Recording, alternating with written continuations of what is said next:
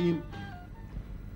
أحمدك ربي وأستعينك وأصلي وأسلم على خير خلقك سيدنا محمد وبعد. فقد انتهينا في اللقاء السابق عند تحديد معنى القول والفعل والعمل.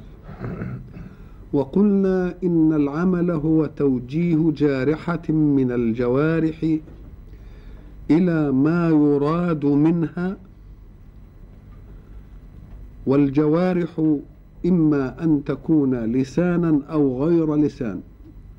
فجارحة اللسان عملها يسمى قولا وغير جارحة اللسان عملها يسمى فعلا. قول الحق سبحانه وتعالى فويل لهم فويل لهم مما كتبت أيديهم وويل لهم مما يكسبون. قلنا فيها أن الكتابه فيها توعد بويل والكسب توعد بويل بويل آخر لأن مجرد الكتابه وزر وبعد ذلك توجيه الفعل على نمط يراد من المكتوب وزر آخر. وقلنا إن مادة كسب جاء في القرآن فيها كسب واكتسب. تلك أمة قد خلت لها ما كسبت وعليها ما اكتسبت. فكأن كسب تأتي في الربح الحقيقي. في الكسب وهو جلب النافع حقيقة أو دفع الضار حقيقة. قد يلتبس الأمر على بعض الجوارح فتفعل فعلا. هذا الفعل ظاهره أنه يعطي كسب ولكن واقعه وباطنه يعطي خسارة. والأمر الذي يزين أنه كسب هو شهوات النفس أو تزيين الشيطان. ولذلك جاءت المادة بافتعل فيه فرق بين كسب يعني فعل للكسب واكتسب افتعل. فكأنها ما هوش فعل حقيقي مش كسب حقيقي. ده افتعال منك وتمحل لتقول أنه كسب وليس كسبا حقيقيا. التزيين للعمل إنما كل عمل يأتي لغاية. هذه الغاية إما أن تكون موقوتة النفع أو دائمة النفع.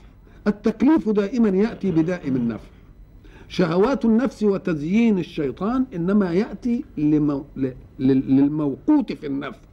فكأنه حين يقبل على فعل موقوت النفع يفتعل أنه كسب.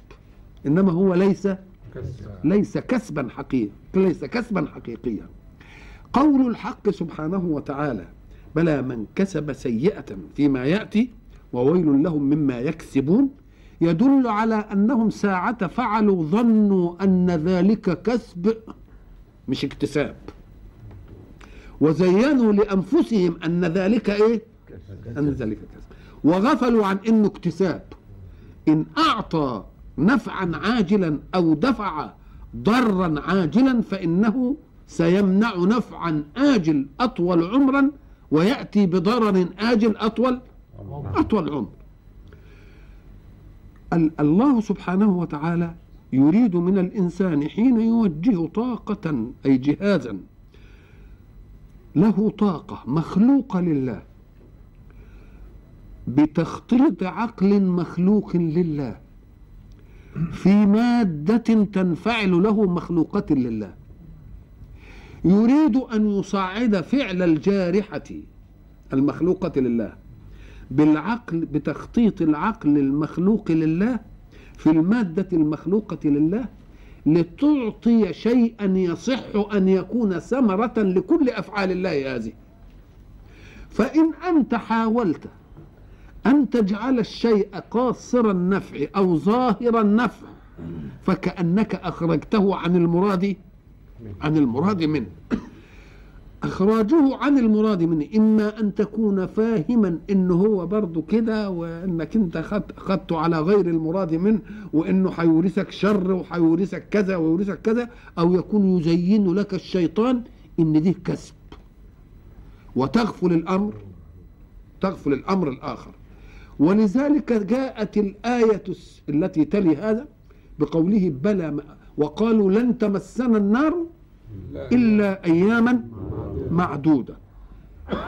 تمسنا كلمة تمس يعني نشاهد أنها تأتي بمعنى اللمس.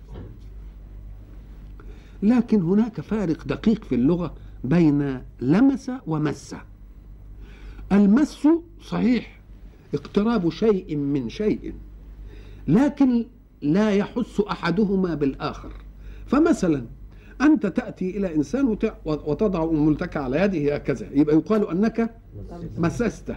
إنما أنت ما استطعتش بالمس دي أن تحس حرارته أو نعومة جلده أو ما أدركتش هذه. إنما اللمس يبقى فيه إدراك. حطيت حتى كده؟ ودي عايزة فترة زمنية. عشان تستطيع أن أن تنتقل المحسات الحرارية أو المحسات النعومية أو الخشونية أو أو إلى آخره.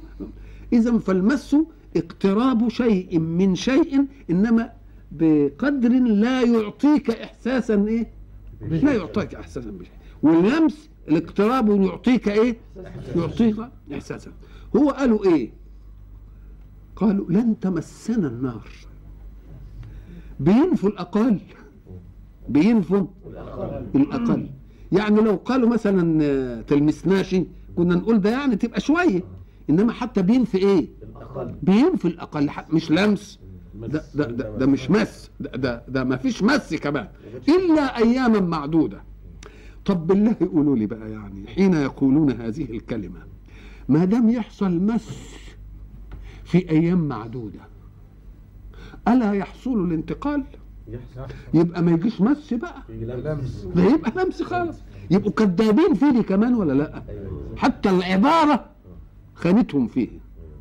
ما دام تمسك بقى يعني أنا أقول أنا ما مسش جلد فلان أو اهابه إلا ساعتين.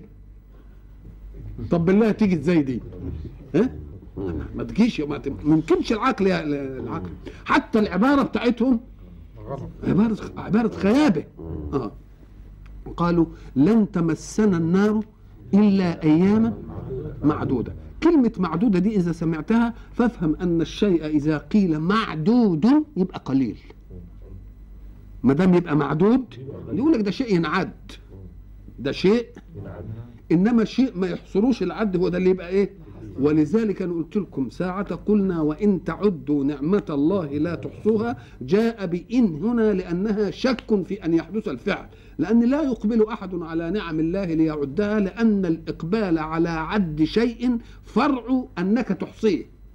لكن إذا كان لا يحصى يبقى لن تقبل على إيه؟ حد يقدر يعد الرمال حد يقدر يعد النجوم. ما حدش يقبل على العملية دي. اذا إذا سمعت كلمة معدودة فافهم أنها أيام إيه؟ أنها أيام آه آه وشروه بثمن إيه؟ بثمن بخس دراهم معدودة.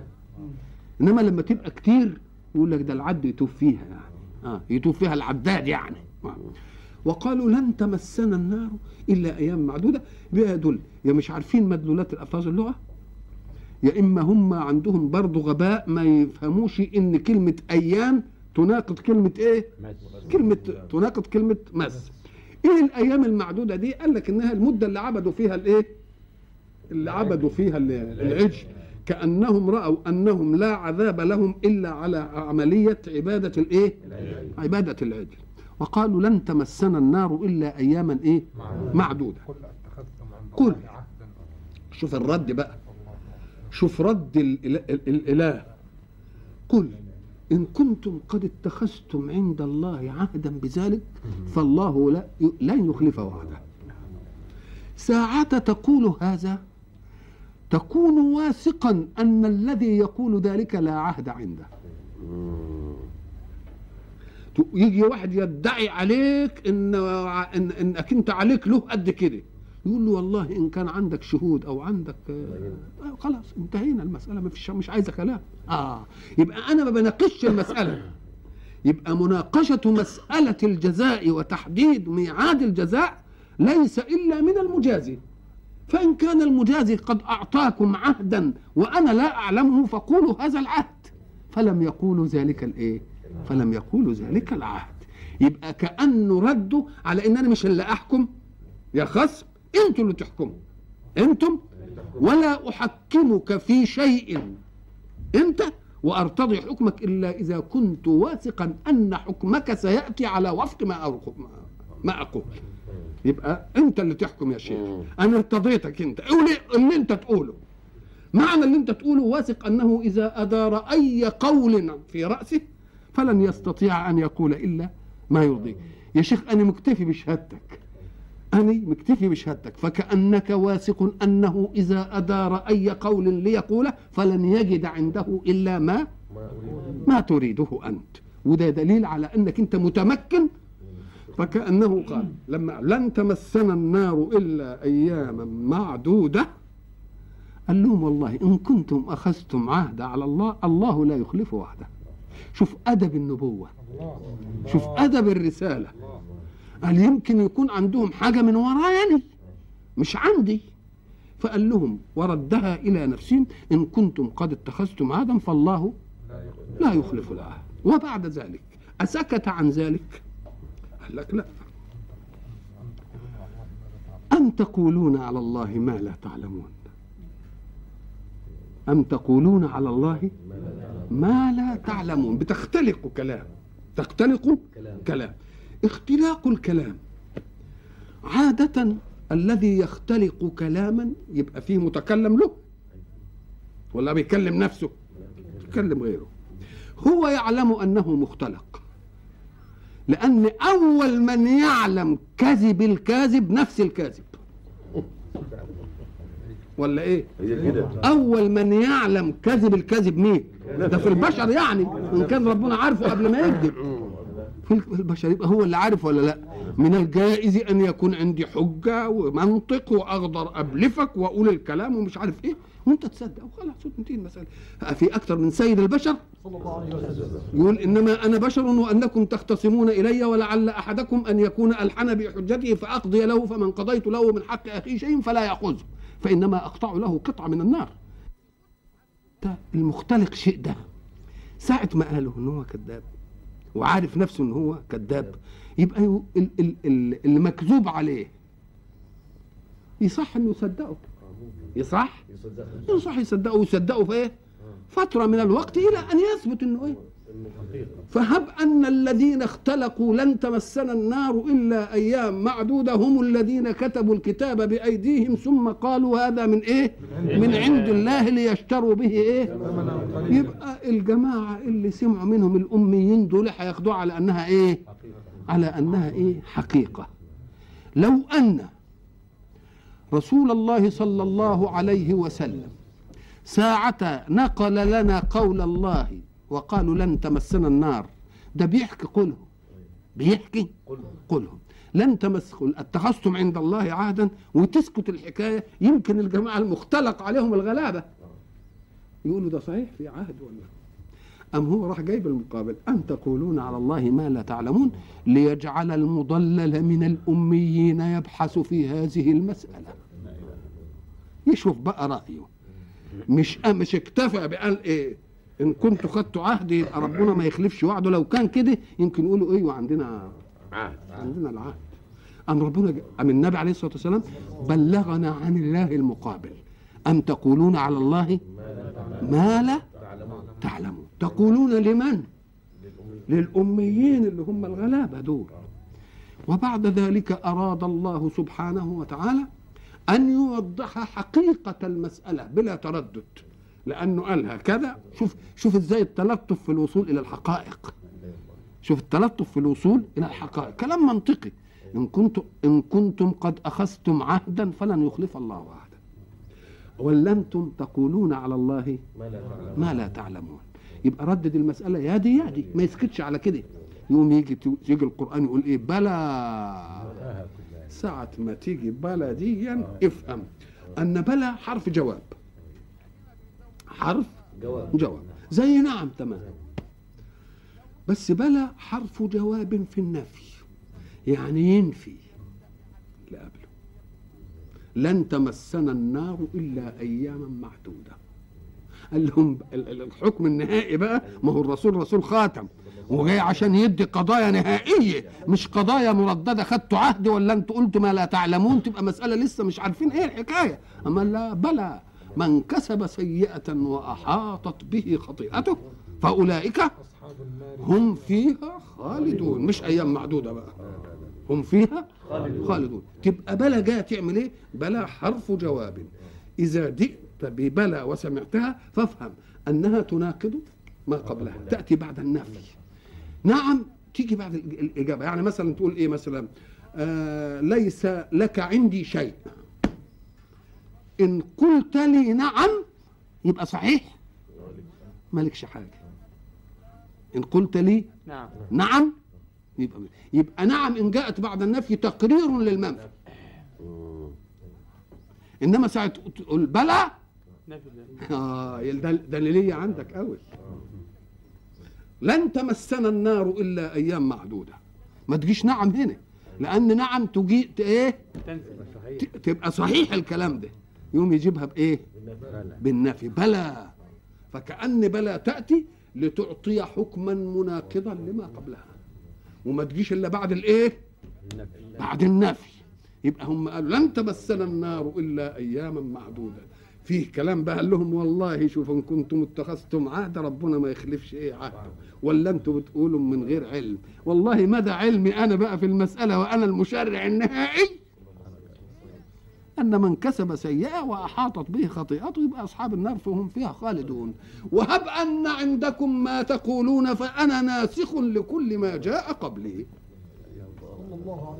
أنا ناسخ لكل ما جاء قبلي. يبقى إذا بلى دي جاءت بالحكم الإيه؟ بالحكم النهائي اللي هيكون عليه. ما ردتش الحكم وتركه مردد لأن تركه مردد ما يعطيش صرامة الحكم. فقال بلى. لن تمسنا النار. بلى بل تمسكم. بل تمسكم. وبعدين مش نقلها بقى.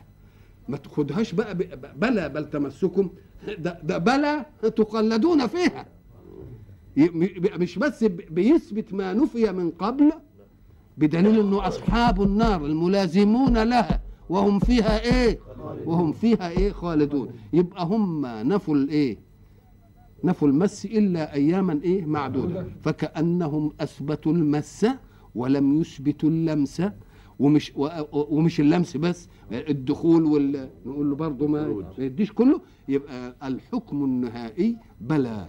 بلى يعني أنتم قلتم لن تمسنا لا ده هتمسكم وأشد من تمسكم بما جاء في سياق النص الذي ألغى إيه؟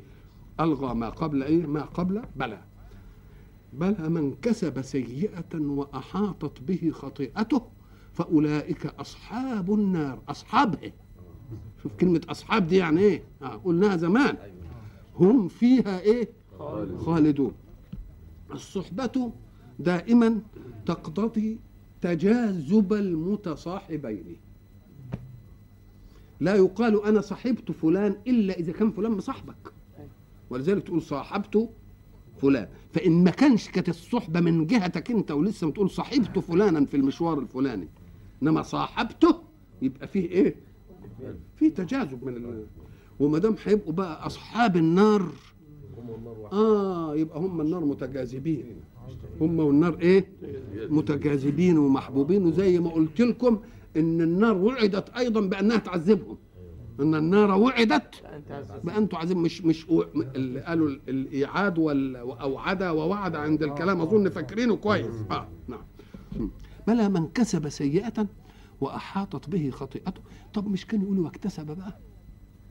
كان القياس إنه يقول إيه؟ ما دام سيئة يبقى يقول إيه؟ اكتسب. أهي دي خيبة تانية. يبقى مفتعل إن دي كسب ومتخيل إن هو كسب. إن هو إيه؟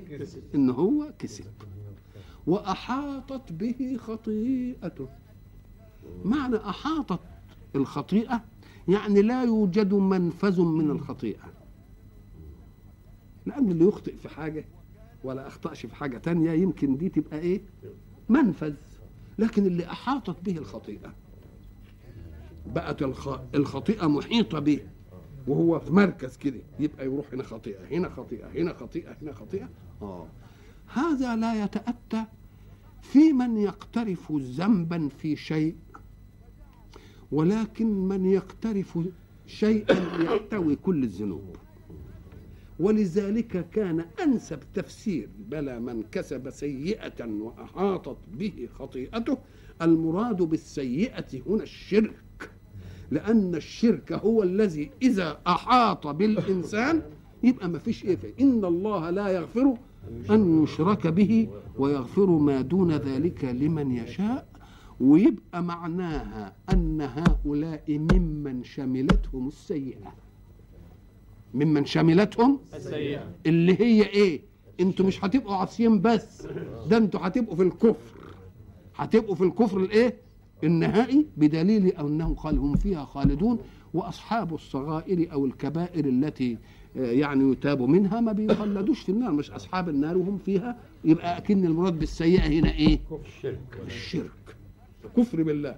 فكأن المراد هنا إن لم تؤمن ما بيدخلش معهم في جزئية الذنوب إنما يدخل معهم في القمة في القمة الأص- الأصيلة وهي الإيمان بمين؟ الإيمان بالله والإيمان بإيه؟ برسوله بلى من كسب سيئة وأحاطت به خطيئته لأنه حين لا يؤمن بمحمد صلى الله عليه وسلم يكون قد كفر أولا. الشيء الآخر أن جميع التشريعات التي يجيء بها رسول الله صلى الله عليه وسلم في المنهج الناسخ الجامع المانع الخاتم اللي ما فيش فيه يبقى معناه إن هتبقى عندهم قضايا ما عندهمش فيها إيه؟ وجه الصواب فتحيط بهم الإيه؟ الخطيئة من كل إيه؟ من كل جانب. وإحنا قلنا فيه فرق بين إنسان يعصي معصية ولكنه ساعة يعصي يعلم أن الكسب بها موقوت إنما نفسه غلبته وساعة يفعلها يندم.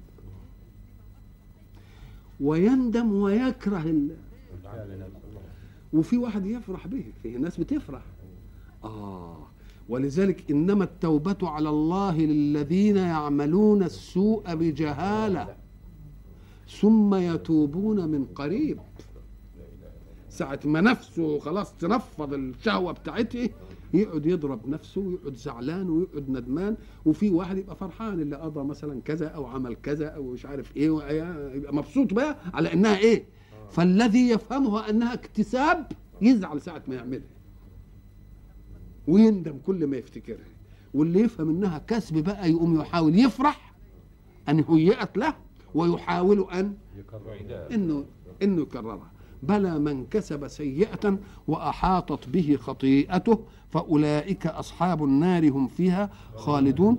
وكان ولا بد لمزية المقابل أن يأتي بالمقابل. والذين آمنوا وعملوا الصالحات أولئك أصحاب الجنة هم فيها خالدون. تبقى مزية المقابلة جاية هنا. مزية الإيه؟ المقابلة. لأن قلنا سابقا أن لذة النفس في أن تزحزح عن عذاب وأن تدخل نعيما. زحزحتها عن العذاب نعمة ولذة وإدخالها النعيم نعمة ولذة أخرى. ولذلك قلنا فمن زحزح عن النار وأدخل الجنة فقد فاز. وما دام الله قد جاء بحكم من كسب سيئة وبحكم من أحاطت به خطيئته وتوعده بأنه من أصحاب النار وأنه سيكون خالدا فلا بد من المجيء بالمقابل. من الذين آمنوا والذين آمنوا وعملوا الصالحات أولئك أصحاب الجنة هم فيها خالدون. هنا يقول الله سبحانه وإذ أخذنا ميثاق بني إسرائيل لا تعبدون إلا الله. وبالوالدين إحسانا وذي القرب واليتامى والمساكين وقولوا للناس حسنا وأقيموا الصلاة وآتوا الزكاة. ثمان أشياء. هذا الميثاق كما قلنا العهد الموثق. العهد؟ الموثق. الموثق. ومعنى العهد الموثق الاتفاق المربوط ربط وثيق. وقلنا أهو عهد الفطرة أو هو عهد الزر وإذ أخذ ربك من بني آدم أو هو ما أخذ على الرسل جميعا أن يبشروا برسول الله أو هو ما أخذ على أهل الكتاب ألا يكتموا ما عندهم. كل شيء فيه تكليف من الله قلنا أنه تعاقد مع الله على أننا آمنا به ونطيع ما أمر ونجتنب ما إيه؟ ما نهى. يبقى ده الإيه؟ هذا الميثاق. الميثاق يأتي عادة آه، لحمل لحمل النفس عن العزوف عن لذة عاجلة بالمقارنة بلذة آجلة أطول. وإلا فما الذي يجعلك تترك هذا وتفعل هذا؟ البدائل كده. ده في, ده في الصفقات حتى الأمور الدنيوية الإنسان بيشوف أكثرها إيه؟ نفعا وأكثرها كسبا يصنعها. تجد أن كلمة ال- الميثاق دي وردت في القرآن بوصف غليظ في شيء واحد. هو علاقة الرجل بالمرأة. وكيف تأخذونه وقد أفضى بعضكم إلى بعض. وأخذن منكم ميثاقا غليظا. ميثاقا غليظ ميثاق إيه غليظ؟ قال لك نعم. لأنه سيحل للمرأة أشياء لا تكون إلا بهذا الميثاق. أشياء أبوها ما أخوها ما قلنا سابقا أن الرجل الرجل إذا دخل على ابنته وساقها كده يعني بتغطيه. وإذا دخل عليها زوجها ما- ما فيش حاجة أبدا أبدا مش كده؟ إيه اللي خلى فيه هنا؟ قال لك مش مطلق ميثاق. ده ميثاق غليظ. لأنه دخل في مناطق العورات. فلو لم يكن ذلك الميثاق غليظا ما أباح العورات. بقية المواثيق كلها بعيد عن العورة دي. إذا فقول الله وأخذنا منكم ميثاقا غليظا تدل على أن الصلة بين الرجل والمرأة كما قلنا سابقا صلة إيه؟ صلة إفضاء. وق... شوف ولذلك يقول لك إيه؟ وقد أفضى بعضكم إلى بعض شوف كلمة أفضى دي شوف ال... حتى ال... ال... الأدب الأدائي فيها وقد أفضى بعضكم إلى إيه بقى؟ وبعدين يجي يقول للملابسة هن لباس لكم وأنتم لباس لهن إيش دي؟ لباس شوف اللباس بيعمل إيه؟ هن لباس لكم وأنتم إيه؟ لباس لهم ولذلك قلت أن الرجل لا يفرح بنقل ولاية منه إلى سواه إلا أن تنتقل ولاية ابنته إلى زوجها. دي الفرحة الكبيرة؟ ساعة ما تنتقل الولاية منه كده إلى إلى إلى الزوج يبقى هو إيه؟ يبقى مبسوط ويبقى فرحان. ويمكن ما جاش حد عشان ياخد الولاية دي منه يبقى زعلان إن البنت مثلا سنها كبر ولا البنت ما حدش التفت ليها ولا مش عارف مش كده ولا لأ وقلت مرة عشان تفهم كلمة ميثاق وغليظ دي إنك أنت إذا حدثت بأن شابا يجيء كل يوم ليمر من على البيت وأنت عندك بنت أو أخت أو حد ماذا. ماذا يحدث لك؟ يغلي دمك مش كده ولا لأ؟ آه. طب وإذا جه خبط على الباب كده وقال لك والله أنا طالب القرب منك وعايز بنتك جوي. أنت اللي تفتح وتد... وتدعي الناس. تقول تعالى يا فلان ده فلان جاي مش عارف وتعمل فرح وتبقى بتضحك وعمال تطبل. ما الف... إيه الحكاية؟ قال لك لأن ده اخذها بحق الله. كلمة الله. بكلمة كلمة الله. تبقى أنت فرحان ومبسوط وتدعي الناس وهو إلى آخره دي معنى الميثاق الإيه؟ ميثاق الإيه؟ الغليظ. نعم. هنا قول الحق سبحانه وتعالى وإذ أخذنا ميثاق بني إسرائيل لا تعبدون إلا الله. يبقى عرفنا الميثاق وعرفنا متى يكون غليظا ولا يكون غليظا إلا في حالة واحدة هي حالة المؤمن وأخذنا وإذ أخذنا ميثاق بني إسرائيل وعدت ثلاث أشياء. الميثاق شا- شامل ثلاث أشياء.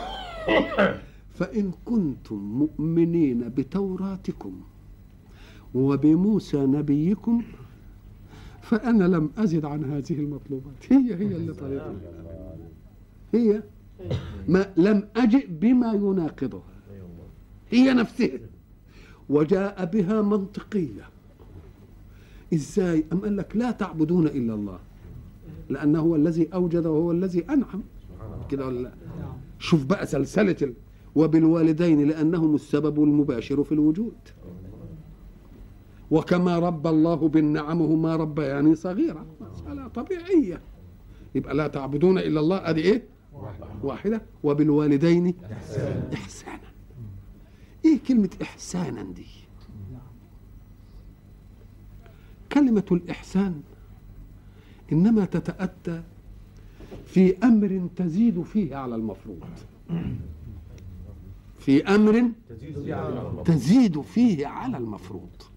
لأنك قد تؤدي الشيء وبعد ذلك تخلو عهدتك منه. تبقى أديت.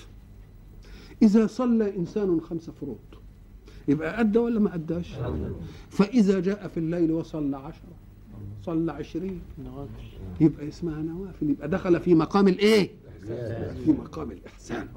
فكأنه لا يريد من الأبناء أن يعطوا الآباء فرض البر ولكنه يريد أن يعطيهم إحسان البر. يعطيهم إحسان البر. يبقى وبالوالدين إيه؟ إحسان إحسانا. ومعنى الإحسان إنك أنت تدخل نفسك وتلزم نفسك بما يخرجك عن عهدة الافتراض بس. عن عهدة. ولا تخرج في شيء عن عهدة الافتراض إلا إن كنت قد أحببته. تدخل تدخل نفسك ليه؟ ولذلك الذي مثلا يصوم الاثنين والخميس أو يصوم مثلا شهرين يبقى لازم أدرك إن الصيام ده شيء يعني. فكأن بيقول له يا رب ده أنت تستحق إننا نصوم أكتر من كده. مش كده ولا لا؟ ولذلك بيقول يدخل مع الله في إيه؟ في ود. يدخل مع الله في ود. وما دام دخل مع الله في ود يشوف ما, ما الذي افترضه عليه ومن جنس ما افترض يزيد. من جنس ما افترض يزيد, يزيد. ولذلك حين تقرأ مثلا في سورة مثلا في قول إن المت... الزاريات اظن آه قول الحق سبحانه وتعالى أعوذ بالله من الشيطان الرجيم إن المتقين إيه؟ في جنات وإيه؟ وعيون. آخذين ما آتاهم ربهم. إنهم كانوا قبل ذلك محسنين. محسنين. حب يعرف لك جهة الإحسان بتاعهم. قال لك كانوا قليلا من الليل ما يهجعون. وهل افترض الله عليك الا تهجع من الليل إلا قليلا؟ ما فرضهاش. لم يفرضها. كانوا قليلا من الليل. هو يا أخوان صليت العشاء ونام وبعدين يبقى قوم الفجر صلي. ونام ملء جفونك خلاص مش كده. آه. كانوا قليلا من الليل. يبقى أدخلوا نفسهم. فضلوا على مقام الايمان بس ولا دخلوا في مقام الإحسان؟ دخلوا في مقام الإحسان. يعني ألزموا نفسهم بشيء فوق ما افترض الله من جنس ما افترض الله. نعم. كانوا قليلا؟ ما يهجعون. طيب وبالأسحار هم يستغفرون. برضو الإيمان وما فرضش ربنا أن أنا لازم السحر أقعد أستغفر. مش كده ولا لا؟ وفي أموالهم. لا. حق للسائل والمحروم. ما فيش هنا معلوم. آه برافو. لأن الحق المعلوم يبقى دخل في الفرض حق معلوم يبقى دخل في الإيه؟ ولذلك في سورة سأل هناك وفي أموالهم حق معلوم. حق معلوم ده بفرض إنما هنا ده بيتكلم محسنين مش قال مؤمنين محسنين. ده محسنين. كانوا قليلا من الليل ما يهجعون ها؟ وبالأسحار هم يستغفرون وفي أموالهم حق للسائل والمحروم. ما وقفش عند الحتة المعلومة بتاع اتنين ونص وبتاع اللي كذا وبتاع اللي كذا. لا لا لا دي دخل لأنه دخل في مقام الإيه؟ فقول الله وبالوالدين إحسانا. يدل على أن برك بأبيك. يجب أن يتجاوز مرتبة الفرضية التي يعني تكفيك ملامة الناس أو ملامة القانون. بل ادخل مع بر أبيك في عشق للبر به. وأدخله في مقام الإيه؟ في مقام الإحسان. ما توقفوش بس عند مرتبة الإيه؟ عند مرتبة الإيه؟ البر الم... إيه؟ البر. لأن يقدر واحد يدخل نفسه في مقام البر المفروض بحيث إذا جه واحد يكلمه يقول لك أنا بديله في الشهر قد كده وبديله قد كده قد ما حدش يقدر يقول له. إنما مش داخل في مقام الإيه؟ يبقى ما دام دخل في الإحسان وزاد عما افترض يبقى دليل على أنه عشق ما افترض اولا. خلاص؟ وبعد ذلك لا لأنه عشقه وأحبه يوم الحق سبحانه وتعالى إيه؟ يدخله في موقف مين؟ وبالوالدين إيه؟ وبالوالدين إحسانا. وذي القربى دي المرتبة الثانية.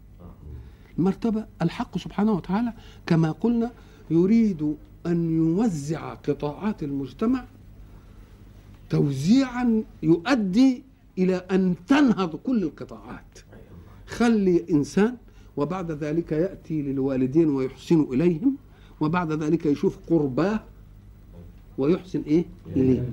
لو أن كل واحد قام بالعملية دي وخد قرباه تقوم الدوائر تتلاقى تتلاصق مع بعضها تتلاصق. ولذلك لن نجد فقيرا أو مسكينا إلا قليل جدا. لأنه كل واحد شايل قربان. كل واحد شايل قربان. ولذلك أدي السبب في أن الله سبحانه وتعالى أراد أن يضمن لنا نظافة المجتمع. نظافة المجتمع. المجتمع. ونظافة المجتمع تتأتى بأنني أبقى نز... الأنساب معروفة. يبقى ده قريبي يبقى محسوب عليا وده قريبي ومحسوب عليا وده قريبي ومحسوب عليا. إنما يوجد ناس ملهمش والدين؟ أدي ما تنفعش. يوجد ناس ملهمش قرابة يقول لك ده قريبي؟ ما تنفعش. يبقى أراد الله سبحانه وتعالى بمسألة الزواج ومسألة الأنساب ومعرفتها إن كل واحد منا يحمل قطاع في المجتمع.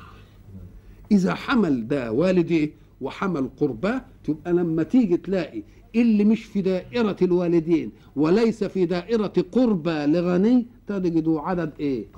عدد قليل قوي ولا تجد ابدا. تكثر المسألة دي إلا إذا كانت في دائرة من الدوائر دي مخلولة. دائرة من الدوائر مخلولة. طيب. وذي القربى وبعدين واليتامى. طيب يا أخي كلمة اليتامى دي لأنه أصل فاقد ال- الأب. لأن شوف شوف الدقة في في الأداء في اللغة. أن اليتيم هو من فقد أباه ولم يبلغ مبلغ الرجال. إنما في الحيوانات من فقد أمه. اليتيم في الحيوانات من فقد أمه. ليه؟ لأن. الأمومة في الحيوانات هي الملازمة. لكن الأب يمكن طلوقة ولا نعرفه منين ده كان. نعرفه فين دي؟ نعم.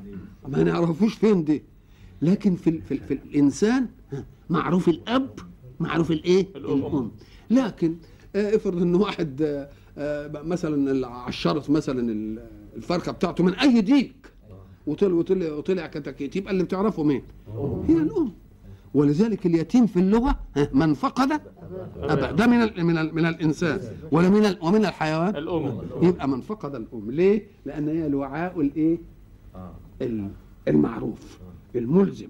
آه. طب اليتيم ده آه، ملوش اب لو أن مفروض في الأم بقى إنها ت... نقول برضه اللي يفقد امه نقول له لأ. لأن المفروض في الأب هو اللي إيه؟ هو اللي كان هو اللي اللي عنده الكدح وهو اللي عنده العمل وهو اللي عنده إيه. ويكفي الأم بقى إنها وعاء وإنها بترعى وإنها بتحضن وإنها مش عارف إيه وإنها وإنها وإنها وكل عمل لها في مكان على حساب هذا. وكل عمل لها على حساب على حساب إيه هذا؟ ولذلك شوقي رحمة الله عليه قال لنا إيه؟ قال لك ليس اليتيم من انتهى أبواه من هم الحياة وخلفاه ذليلا. إن اليتيم هو الذي تلقى له أما تخلت أو أبا مشغولا أما تخلت يعني إيه؟ يعني سابته من, من تربيته وما أكثر في هذا العصر النساء المتخليات عن الإيه؟ على الأبناء. عن الأبناء. وبعد ذلك إن شاء الله ستنتظرون جيلا بقى الله يعلم به. نعم.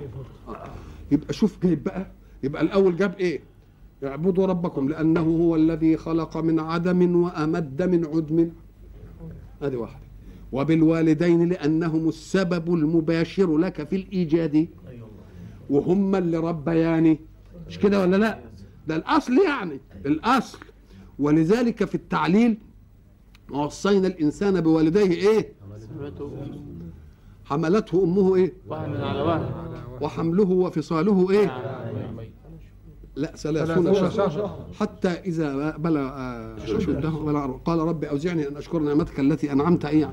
تجد أنه حينما وصى الإنسان بوالديه جعل حيثية الحكم في هذه الآية أنها حملته إيه؟ أمه. كرها ووضعته كرها. طب ما هو الأب راح فين؟ ده الحيثية بتاع الوصية جاية الاثنين لكن المذكور في الحيثية الأم. الأم. بس. أيوة. أم قال لك أيوه.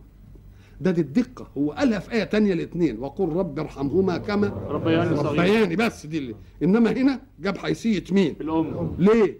قال لك لأن الأم مهمتها مع الطفل قبل أن يوجد له إدراك يحمل فيه الجميل لمن يفعله. نعم. لا يدرى ساعة حملته ولا ساعة طلقت ولا ساعة ولدت وهو صغير قعدت ترضعه قد كده ما ما جتش له إدراك. لكن لما ابتدى يدرك كل ما يطلب حاجة تقول نقول لأبوك إما يجي أبوك يجيب أبوك يروح. اذا فحيثية الإنعام من أبيه حيثية موجودة عند الطفل حين يوجد له إدراك. أما تعب الأم فقبل أن يوجد للطفل الإدراك. الإدراك. يبقى هي دي اللي عايزة إيه؟ تنبيه. يبقى دي اللي عايزة تنبيه. ولأن الأم المفروض فيها أن تخدم دائما.